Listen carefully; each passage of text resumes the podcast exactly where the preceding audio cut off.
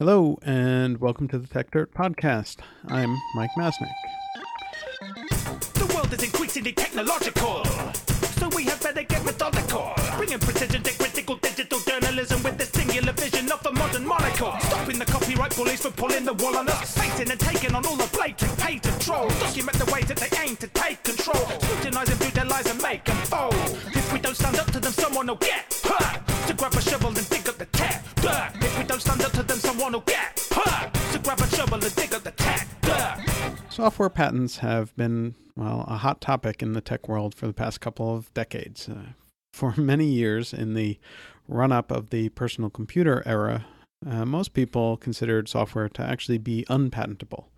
Bill Gates once famously declared if people had understood how patents would be granted when most of today's ideas were invented and had taken out patents, the industry would be at a complete standstill today. Of course, that didn't stop Bill Gates and Microsoft from getting lots and lots of software patents later on.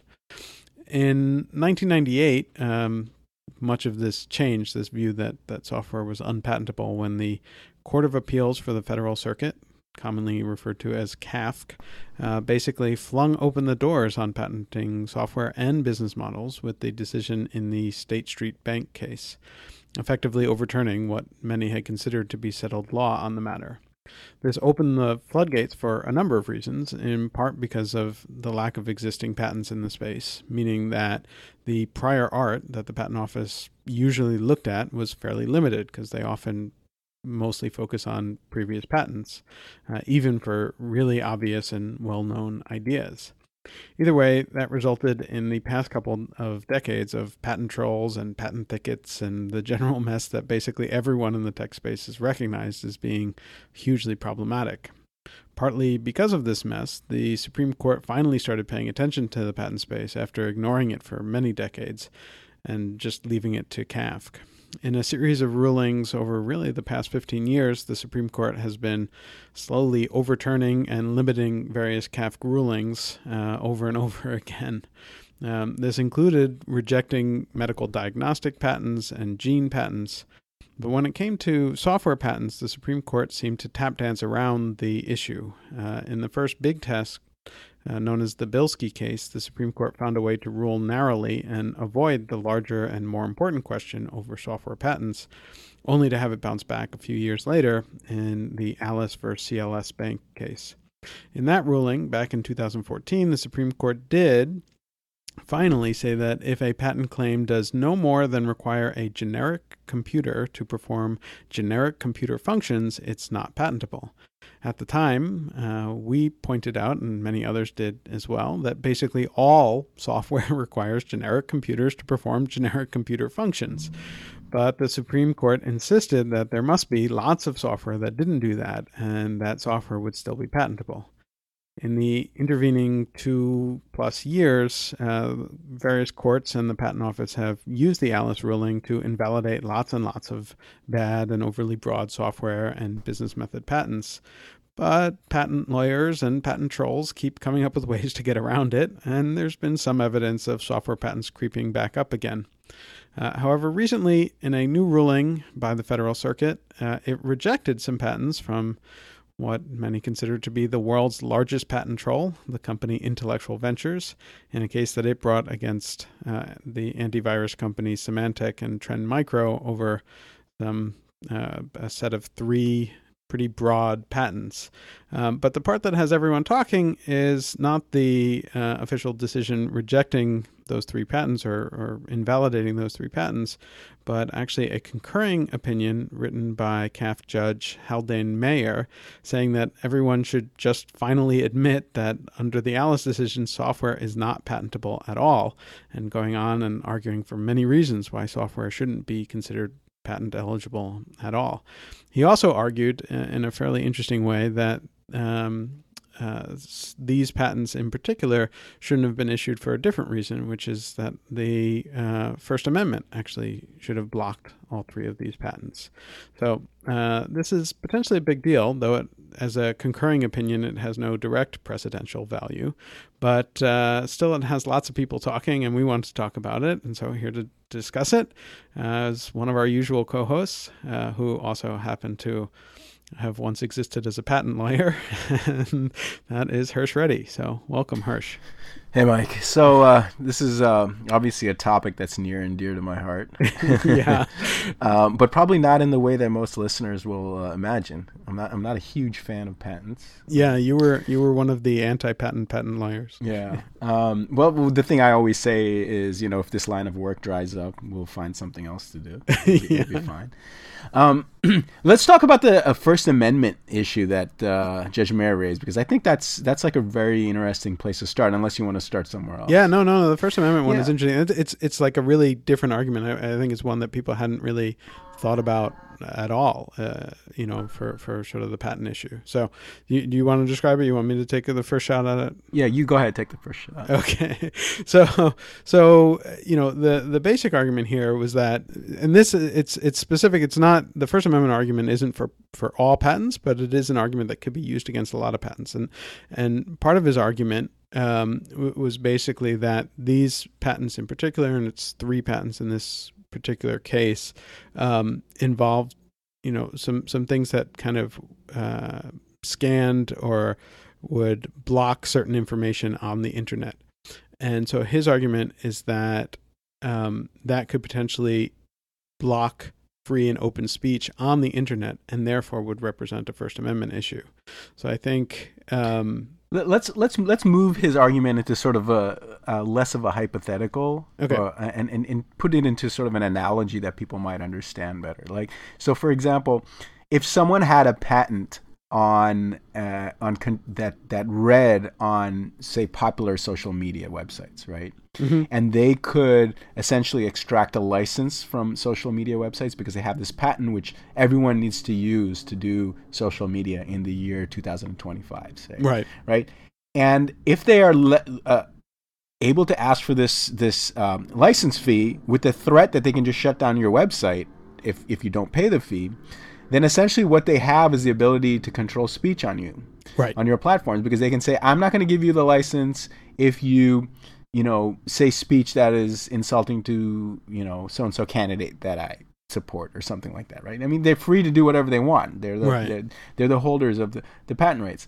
And I think that if you look at it from that perspective, it looks so frightening. Like, how could anyone agree with giving one guy uh, the power to sort of control speech on, on you know, perhaps what will be the sort of the biggest communication networks in the future, right? If you look at it from that point of view, it seems almost ludicrous that we would do that, right? We would just Yep. we wouldn't do that. It would be like we don't let the government do that for for God's sake, right? So Right. why would we let an individual do that? via a patent. via a patent, right? And and patents are supposed to be this very careful balance between giving somebody some controlled rights so they can extract some value from their invention, uh, not make them sort of president of all communication in the U.S. because they scribbled something and mailed it to the USPTO, right?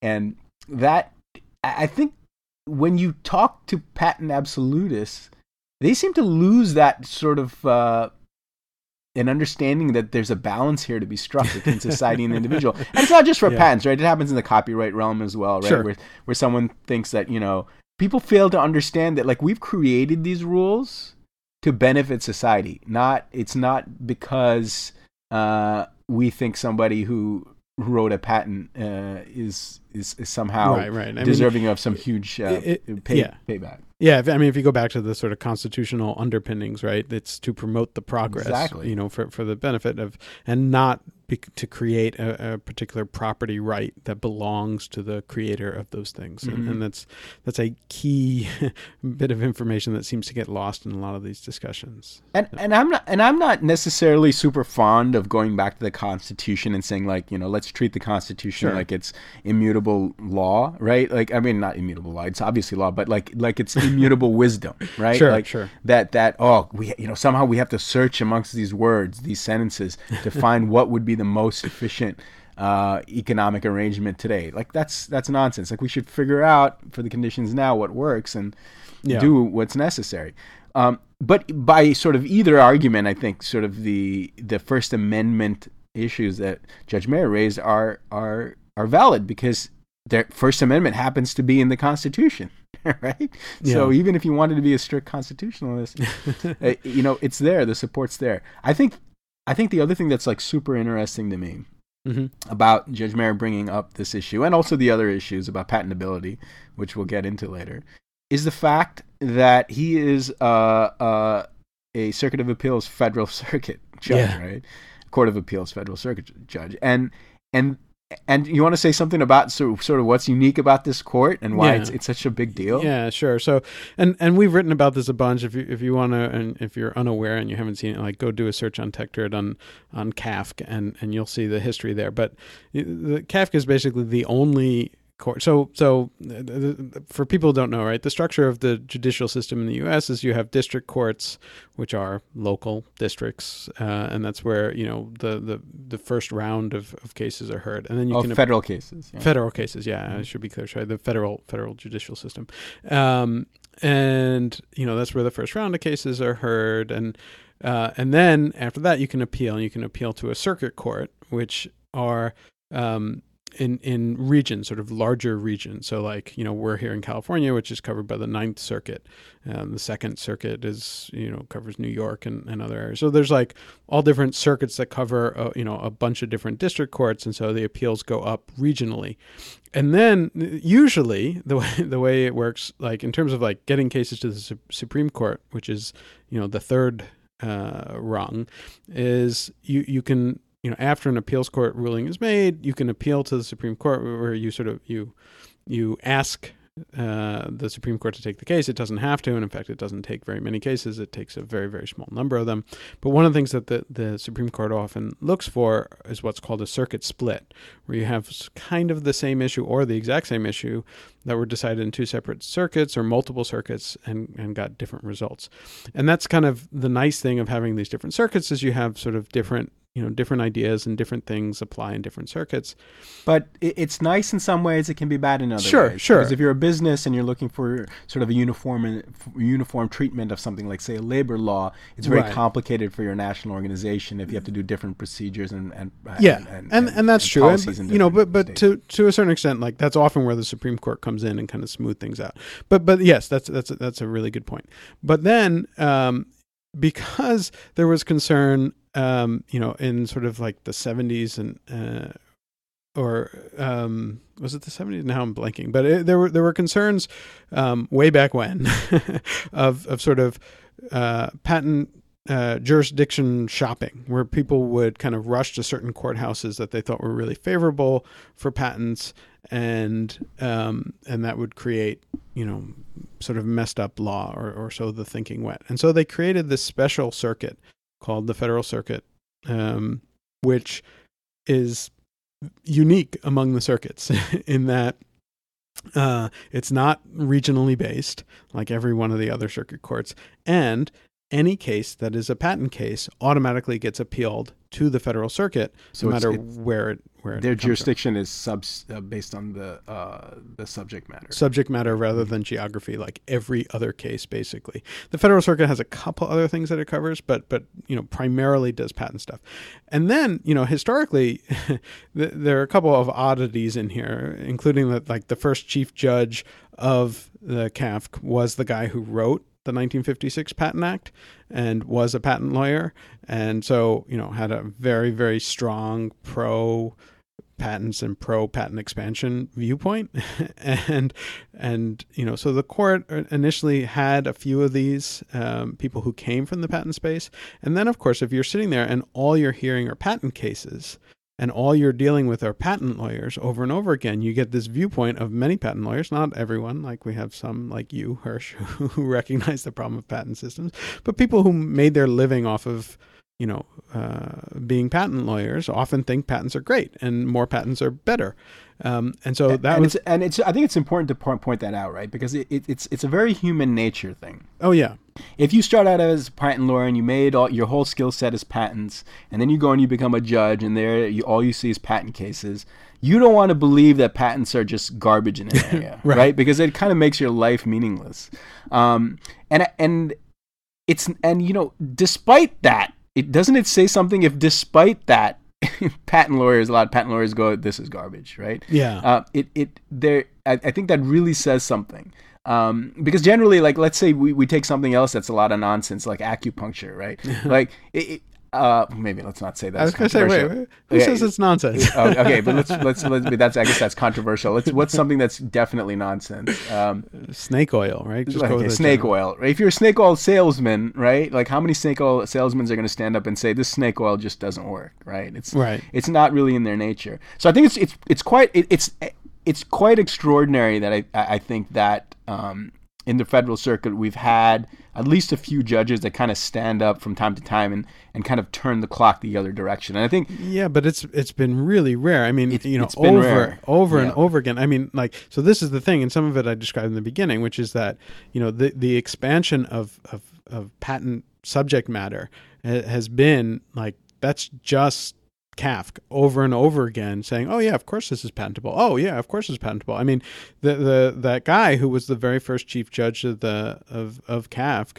at one point, I forget the exact quote. He said something basically, "Anything made by man under the sun is patentable," and you're like, "No, that's actually not what it's."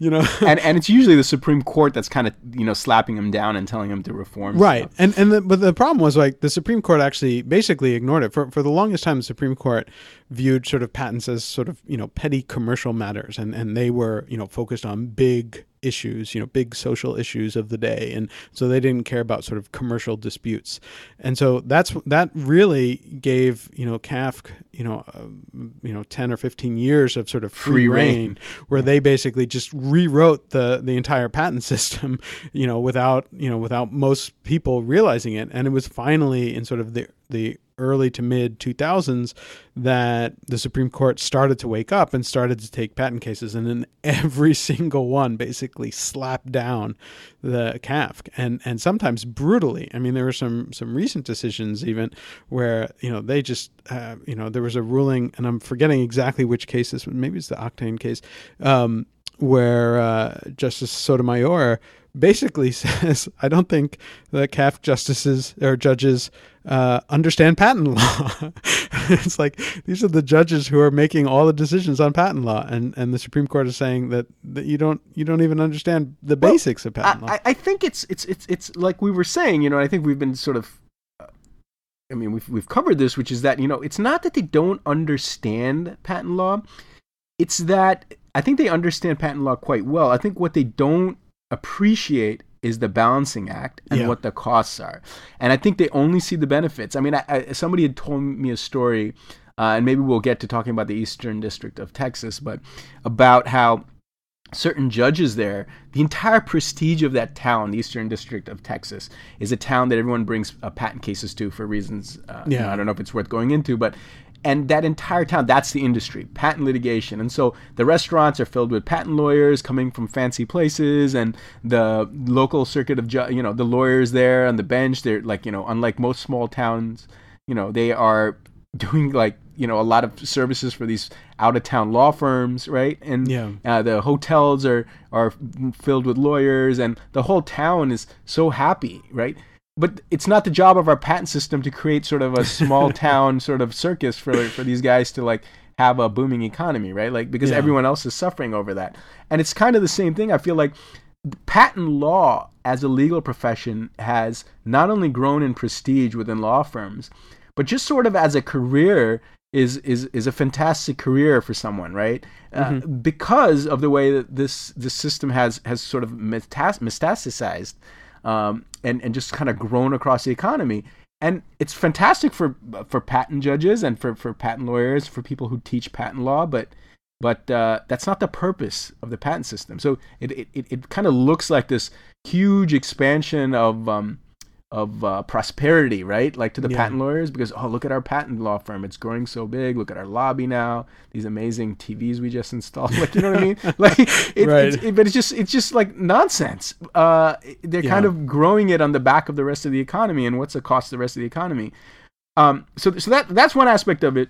So, so, but I mean, just to, to bring Yeah. that back around, like that, that's why this this concurring opinion by Judge Mayer is so important. Like It's- just the fact extraordinary. that it, it, it came out of Kafka. I mean, you know, just over and over and over again, you know, they've been expansionary and supportive of software patents and just not understanding the issues. Like over and over again, sort of a lot of these issues have been raised before Kafka, and and they just don't seem to get it So historically. what is Yeah. this? So I don't know anything about Judge Mayer. So maybe you can educate me, and maybe you don't have the answer. But where did he come from, and it, it, what's his background? Because I, one thing is like I'm pretty anti-patent, but I was also a programmer for 15 years before, so stuff looked pretty nonsense to me right when I started studying it in law school. Yeah. Um, and then getting into and reading cases it became looked more and more like nonsense.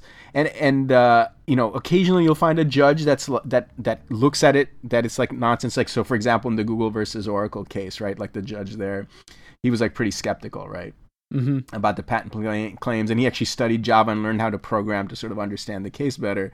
Um, and and those kinds of judges are few and far between right? Yeah. uh, so i'm really my, I'm, my real curiosity is is is judge mayer is he like a programmer? Or or does he have kids that are programmers? Or like where how does he have this like sensitivity to sort of the programmer's point of view?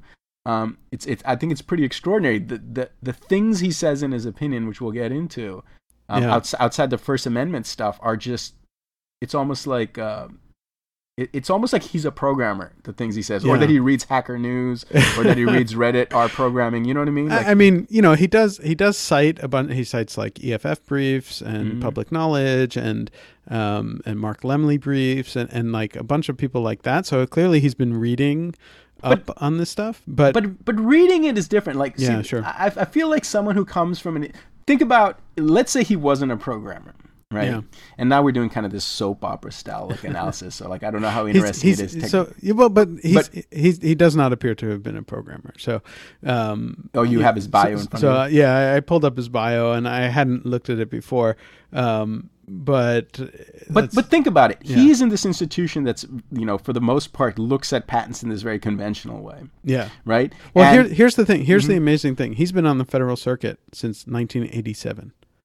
Wow. So, I mean, he's been there through all of this, basically. I, I'm wondering, did he just have a change of heart?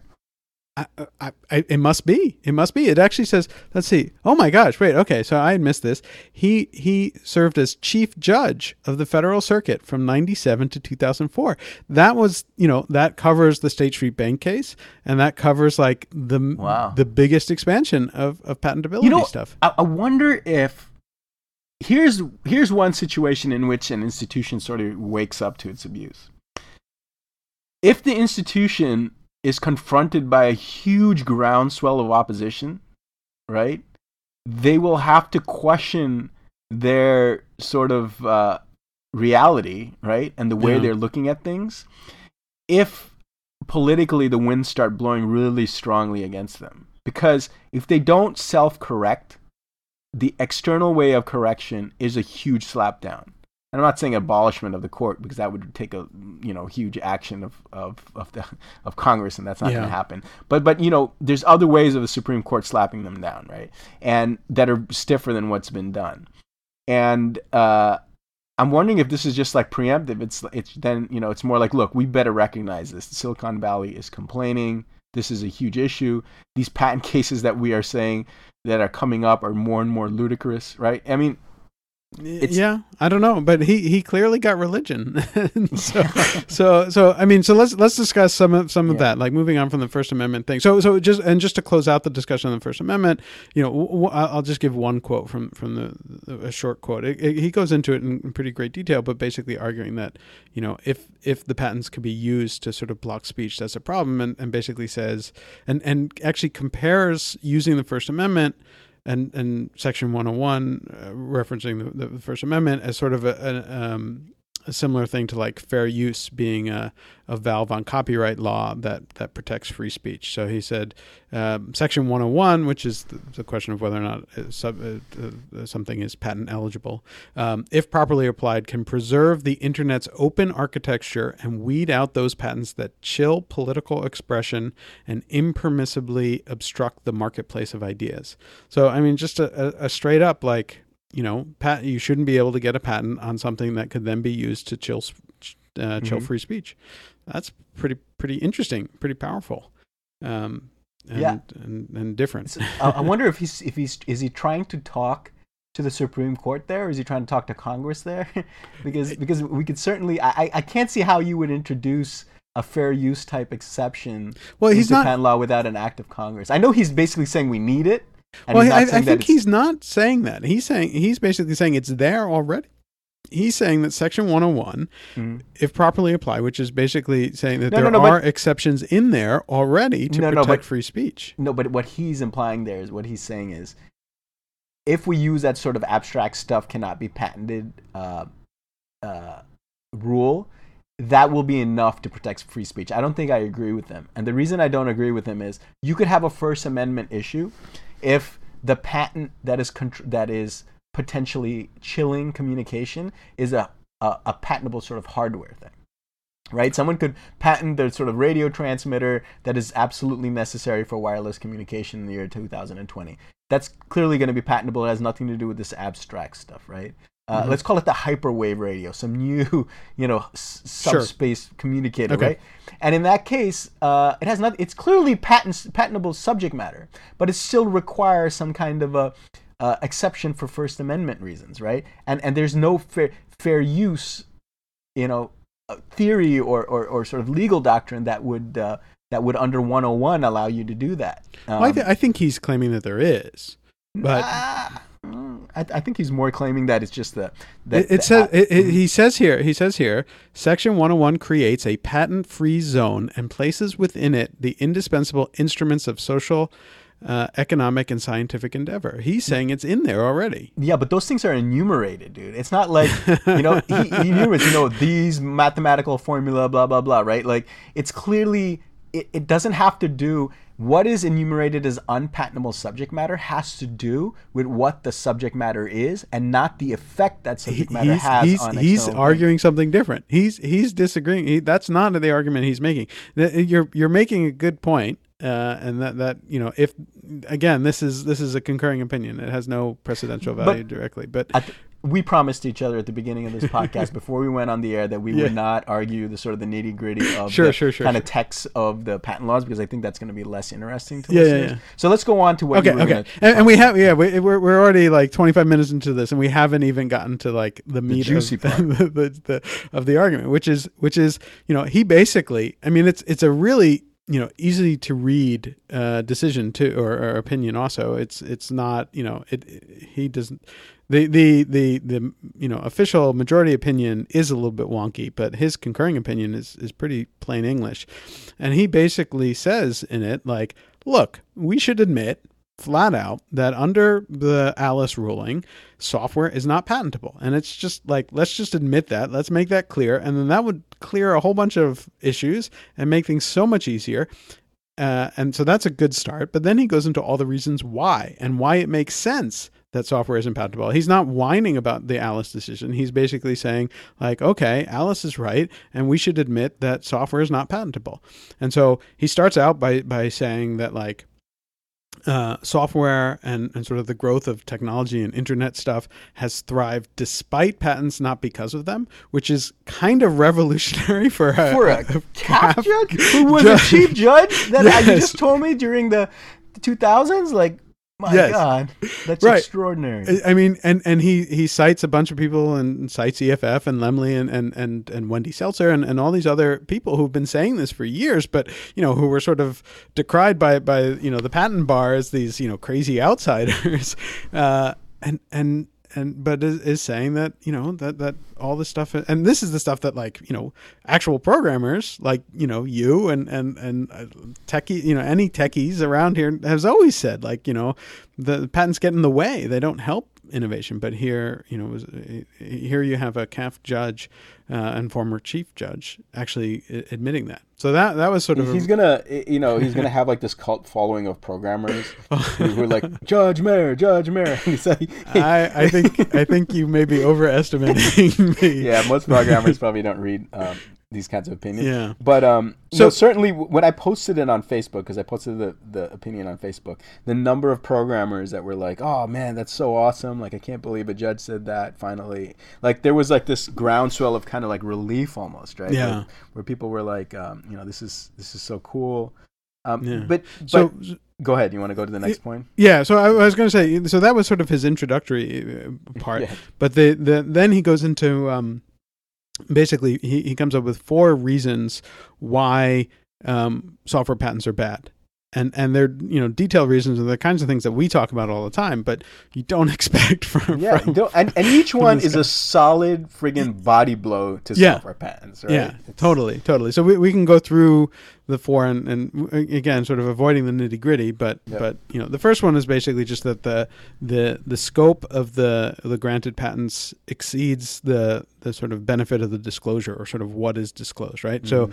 you know, the the original point of the patent system and what some people still claim is the point of the patent system is disclosure, right? You you get it in exclusivity.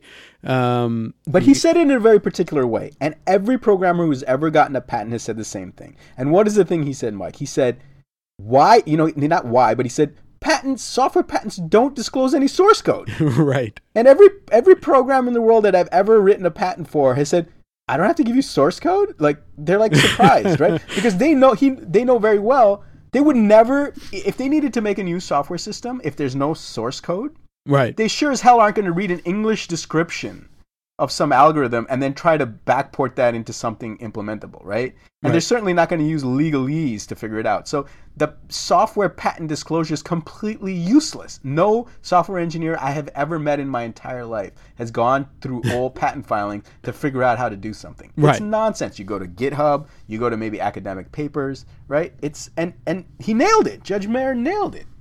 Yeah, yeah, yeah, totally. And and, and so I'll I'll- I'll give you the straight quote from from the the opinion, which is says software patents typically do not include any actual code developed by the patentee, but instead describe in intentionally vague and broad language a oh, particular Oh no, goal he did or it! objective. Oh no, he oh, literally, he literally, he like snapped, he slapped down our entire profession there. Yeah, right? yeah. Intentionally vague and meaningless garbage. That's what he, Like, yeah, intentionally vague and broad language was the, was what he said, and, and he was. I had no idea he was a chief justice. Huh? This is like this is the this is like when your own mom writes you like an email like I'm so disappointed in you Hersh. Like what you know I never raised the son to do this kind of thing. It's like that. It's like you guys are writing vague and bullshit like yeah.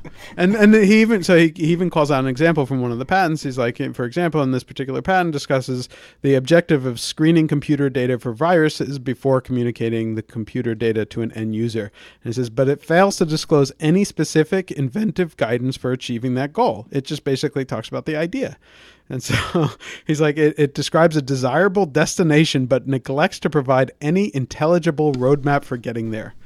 So, And, and I think as a practicing patent attorney, I, sh- I should say something about this. okay. There are ways to write patents in which you disclose a huge amount of detail and you claim around that detail. And Yeah. guess what? Those patents never get litigated. You know why? Right. And they never get licensed because nobody ever infringes them. right. Because you can work around them so easily. When you put that much technical detail in, right? Like you can just move around it. And that's why patent attorneys do this very vague and broad stuff, right? They're trying to prevent Yep. their clients' uh, patents from being completely worthless yeah. right? Because you can just engineer around them if you put too much detail in, um, and and that's that's essentially why they do it. And um, anyways, go on. I'm not yeah. going to go into more. No, no problem. Okay, so that was the first the first reason he gave. The second reason is one that I've uh, argued about for a really long time, which is that he basically says that it the the incentives are all screwed up because you're basically giving uh, giving the patent at what he says is the idea stage rather than the actual execution stage. And so uh, it's, I'm trying the actual language is because they are typically obtained at the idea stage before any real inventive work has been done. yeah, I know. So, so, such patents are incapable of effectively incentivizing meaningful advances in science and technology. The idea stage. Let me tell you some anecdotes about that. Go for it. This is completely the experience of every patent attorney, right? When you go to work with a, a go to if you have a big company client, typically what happens is the programmers and engineers don't have unlimited time. So what they do is uh, they'll call you to a room and then they'll you'll have a bunch of the client's engineers come in and they'll disclose a bunch of stuff to you, right? Mhm. And the experience of every patent attorney is like this. The inventors will come in into the room and start disclosing stuff and you'll be like oh well this is you know there's a bunch of prior art in this area. How about differentiating it this and that? You'll essentially with them in the room they'll be like inventing stuff. They'll be like oh we should do it this way then. Let's claim it this way. Like it's not like they put a whole bunch of effort in to the stuff that you're you're, you're patenting.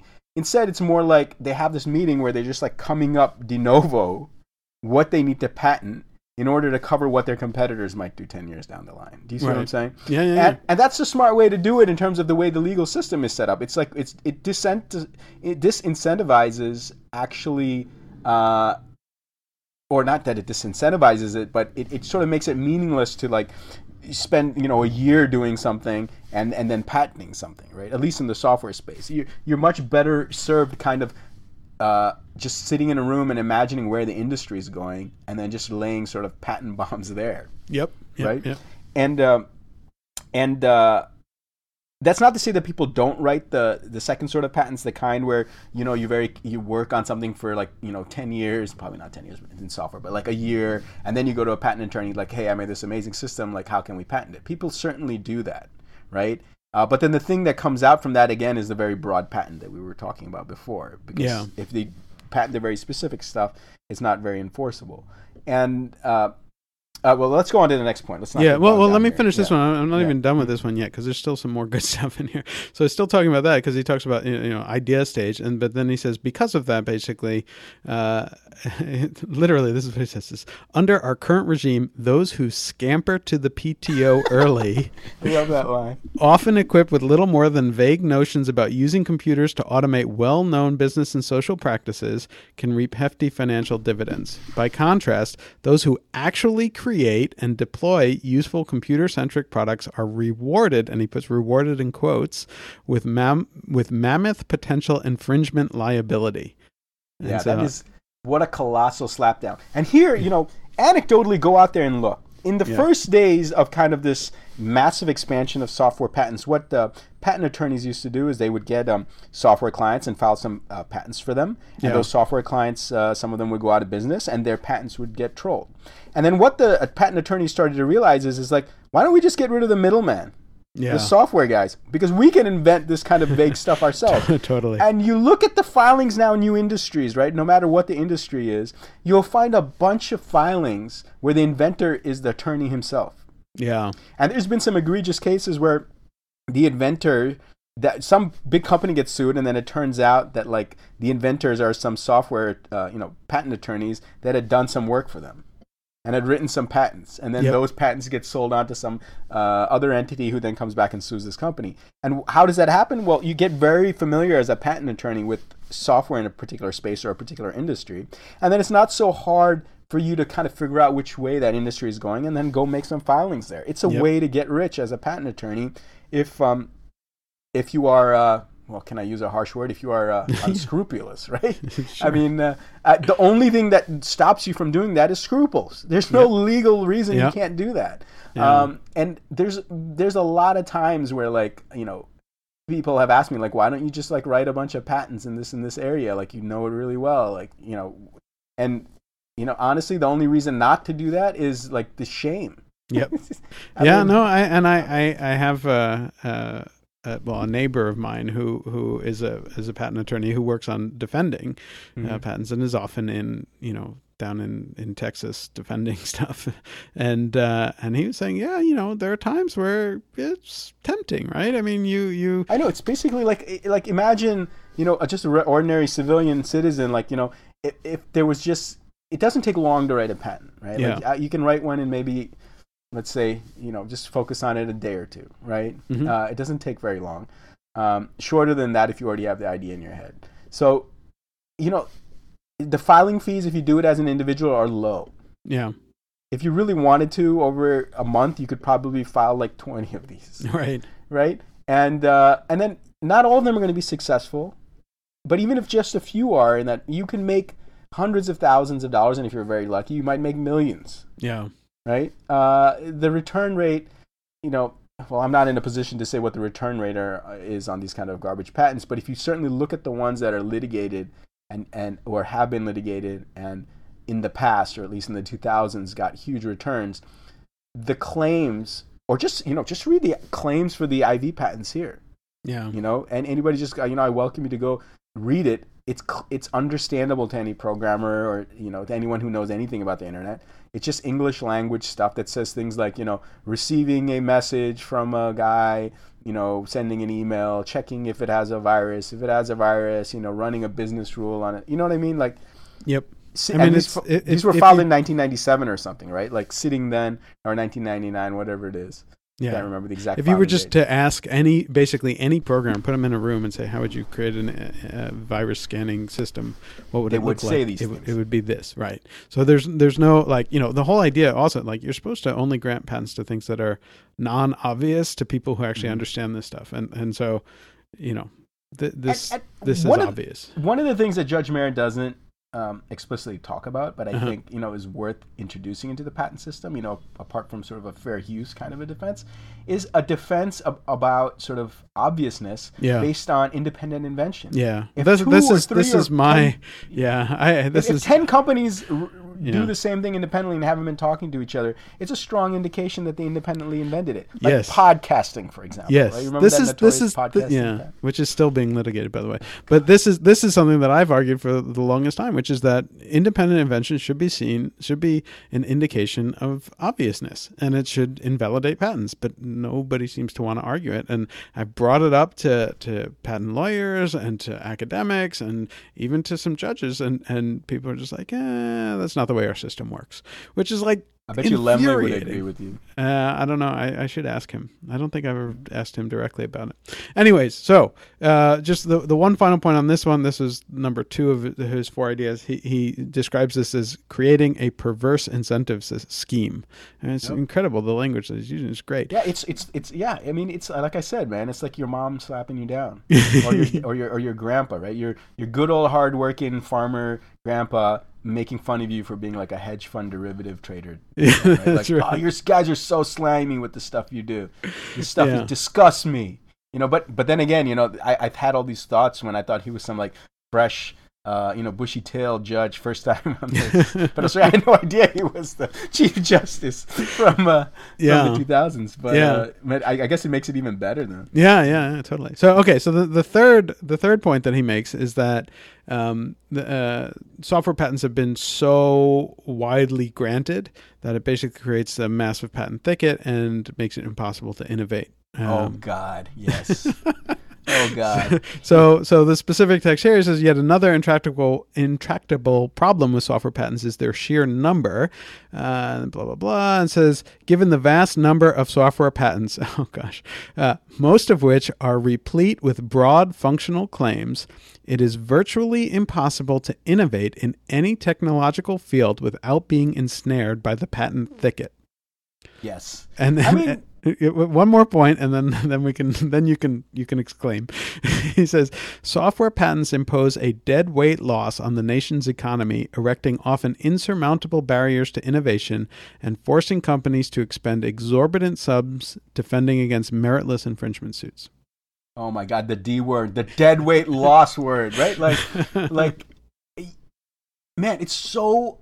I, I, keep saying this. It's so amazing that the chief justice, the former chief Former, justice yeah. of, of the federal circuit, would say these things because, like, isolated patent attorneys have been saying this, right? In- Yeah, in, sure. like Silicon Valley, and certainly non-attorneys who, like, you know, obviously understand the business even better than attorneys have been saying it for the longest time.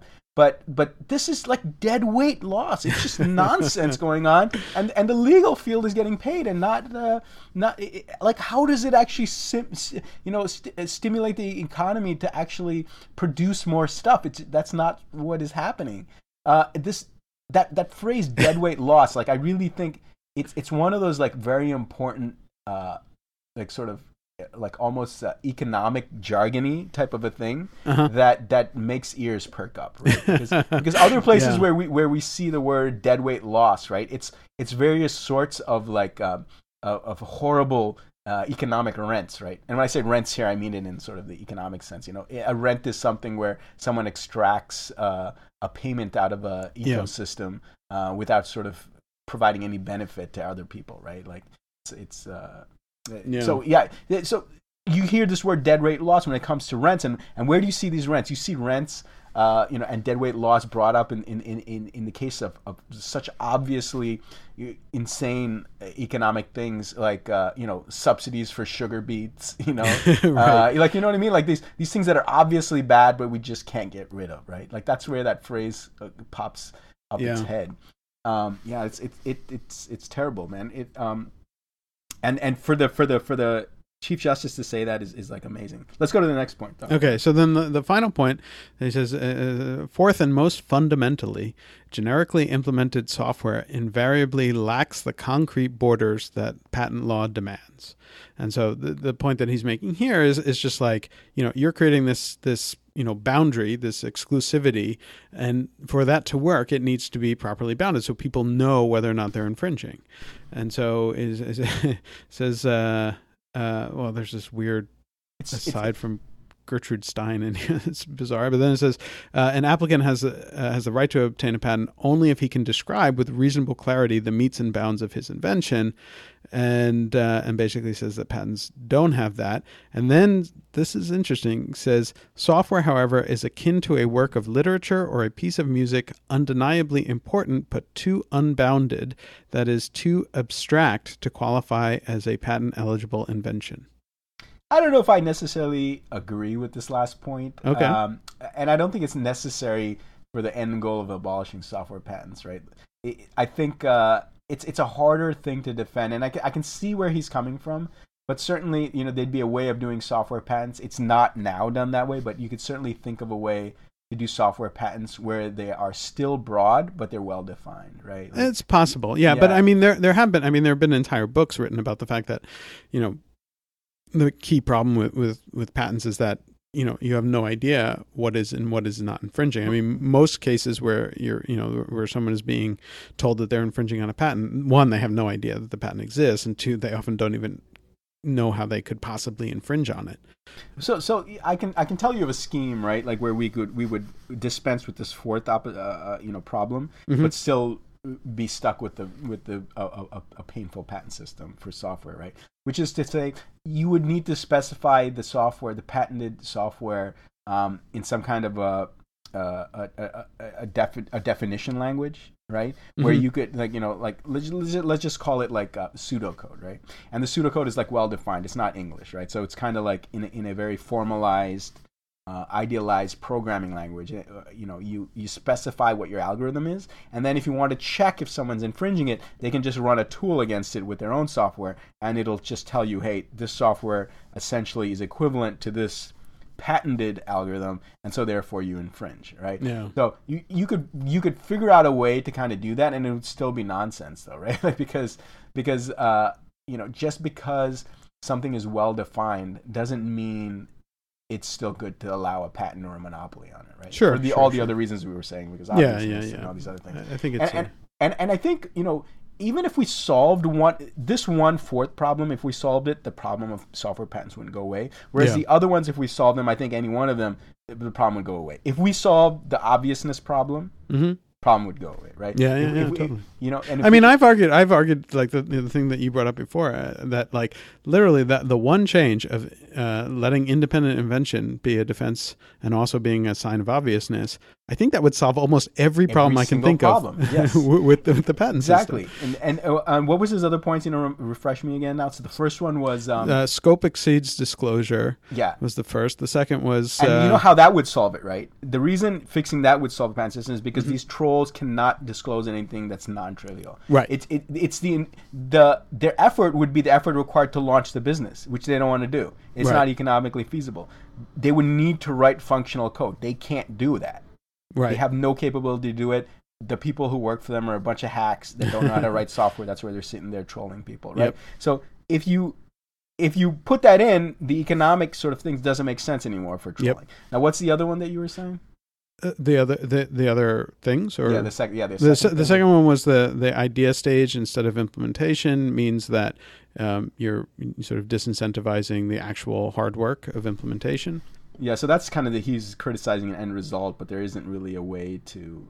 Well, you know, I could see if, if you're doing, you know, if, if you're doing It, dove, it dovetails back into the first thing, then, right? Sure, sure. you would have to have an implementation, right? you So- would you, right, you would have to have an. Mm-hmm. implementation, and also if you did the implementation totally uh, ignorant of the patent, then you wouldn't be blocking that anymore, right?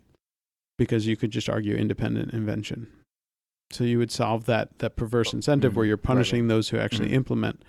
Um, anyways, and then the third one is is just the patent thicket issue, which again, if you have independent invention, Yeah, that's a- you solve, that's a solve the patent yeah. thicket. Gotcha. So, anyways, so so we, we should wrap up here. But but the the final thing that that he sort of comes around on is it says, you know, declaring that software implemented on a generic computer falls outside of Section 101, which is whether or not it's patentable, would provide much needed clarity and consistency in our approach to patent eligibility, and it would end the semantic gymnastics of trying to bootstrap software into the patent system by alleging that it offers a specific method of filtering internet content, which is sort of mocking the, the particular patent uh, in this case. And so basically saying, like, look, we should just admit that, that software is not patentable. And he says eliminating generically implemented software patents would clear the patent thicket, ensuring the patent uh, protection promotes rather than impedes the onward march of science. Yeah. So it's it's you know it is there's a reason why people are like so amazed by this particular concurring opinion. I mean, it'll be interesting now to see what happens next. Right? I mean, Intellectual Ventures could appeal; they could ask the Supreme Court to, to hear it, um, and then who knows what happens. You know, I think the Supreme Court. I doubt the Supreme Court would take it. I don't think there's anything particularly novel about this particular question, and if they did. Um, I, I think I saw something recently that the Supreme Court um, there were ten different cases that were brought that were recently um, uh, people asked the Supreme Court to to review uh, patent uh, subject eligibility questions, and the Supreme Court refused to hear any of them uh, in in this latest session. So, um, you know, I don't think that the Supreme think they're Court just is- bored of going over it. They've already Yeah. said what they had to say on it. Yeah, But I, I still, I still think that, like you know, given how the Federal Circuit has been acting up until this decision, yeah. uh, you know, did they know this decision was coming out when they denied cert on all those? Um, I have no idea. okay, but because it, it- I don't think they did at the time. No, I don't think so. But um, if if if you know if things were standing the way they were prior to getting this decision from the Federal Circuit, I I, I certainly would have been disappointed, right? Because I would have been like, come on, although you guys have laid out the kind of the law, the Federal Circuit is certainly not doing what your intention was. They're following maybe the letter of the law, but not the spirit, right? Um, Yeah, no, but this is I mean this is this is huge and I think, you know, we'll we'll see it come up and it'll it'll be mentioned. I mean, it doesn't have direct precedential value, but Mm-hmm. uh, I'm sure that it will be quoted um, in a, in a bunch of things. and One thing we really didn't get to, and we've been spending all this time, is like, do we actually think this is going to have a material change on the amount of software patents and the outcomes of cases themselves that are being litigated? Well, I think it's it is at the very least, it's it's signaling that that uh, at least one fairly important judge at the federal circuit uh, ha- has clearly recognized that the problem of software patents, and so I think that makes it a little bit harder to expect that the the federal circuit is going to be the sort of rubber stamp on on patents as it ha- has been in the past. Wow, that's going to be so amazing. Like if there's, a, there, there's an anti-software patent wing in the in, in the court, you know? Yeah, Uh, it'll be be interesting. So I don't know, but we've also gone on way longer than Way we too long, normally yeah. do, uh, and I have to run. So uh, unless you have any sort of final No, thoughts no, on this, let's let's wrap it up. I think yeah, I mean, I think that, but it is it is a really really interesting ruling. If you haven't or opinion, if you haven't read it. Um, you should. It is very readable. I mean, I, I think I read off a lot of the, the really quotable parts, but um, yeah, Mike, Mike, you'll put up a link for everybody. Right? yeah, yeah, yeah, yeah. I'll have a, a link and uh, and uh, but yeah, it's it's quite a quite an opinion, and it's it's definitely uh, raising some eyebrows and waking some people up around the whole software patent question. So Mhm. it's a big deal. Cool. All right. Well, uh, thanks for, for joining me, and, and it's a topic that you could really dig into, Hersh. Yep. All right, man. So, all right, and thanks everyone for listening, guys. and we'll be back next week. Bye. To grab a shovel and dig up the tap. Duh. If we don't stand up to them, someone will get. Huh. To grab a shovel and dig up the tap. If we don't stand up to them, someone will get. Huh. To grab a shovel and dig up the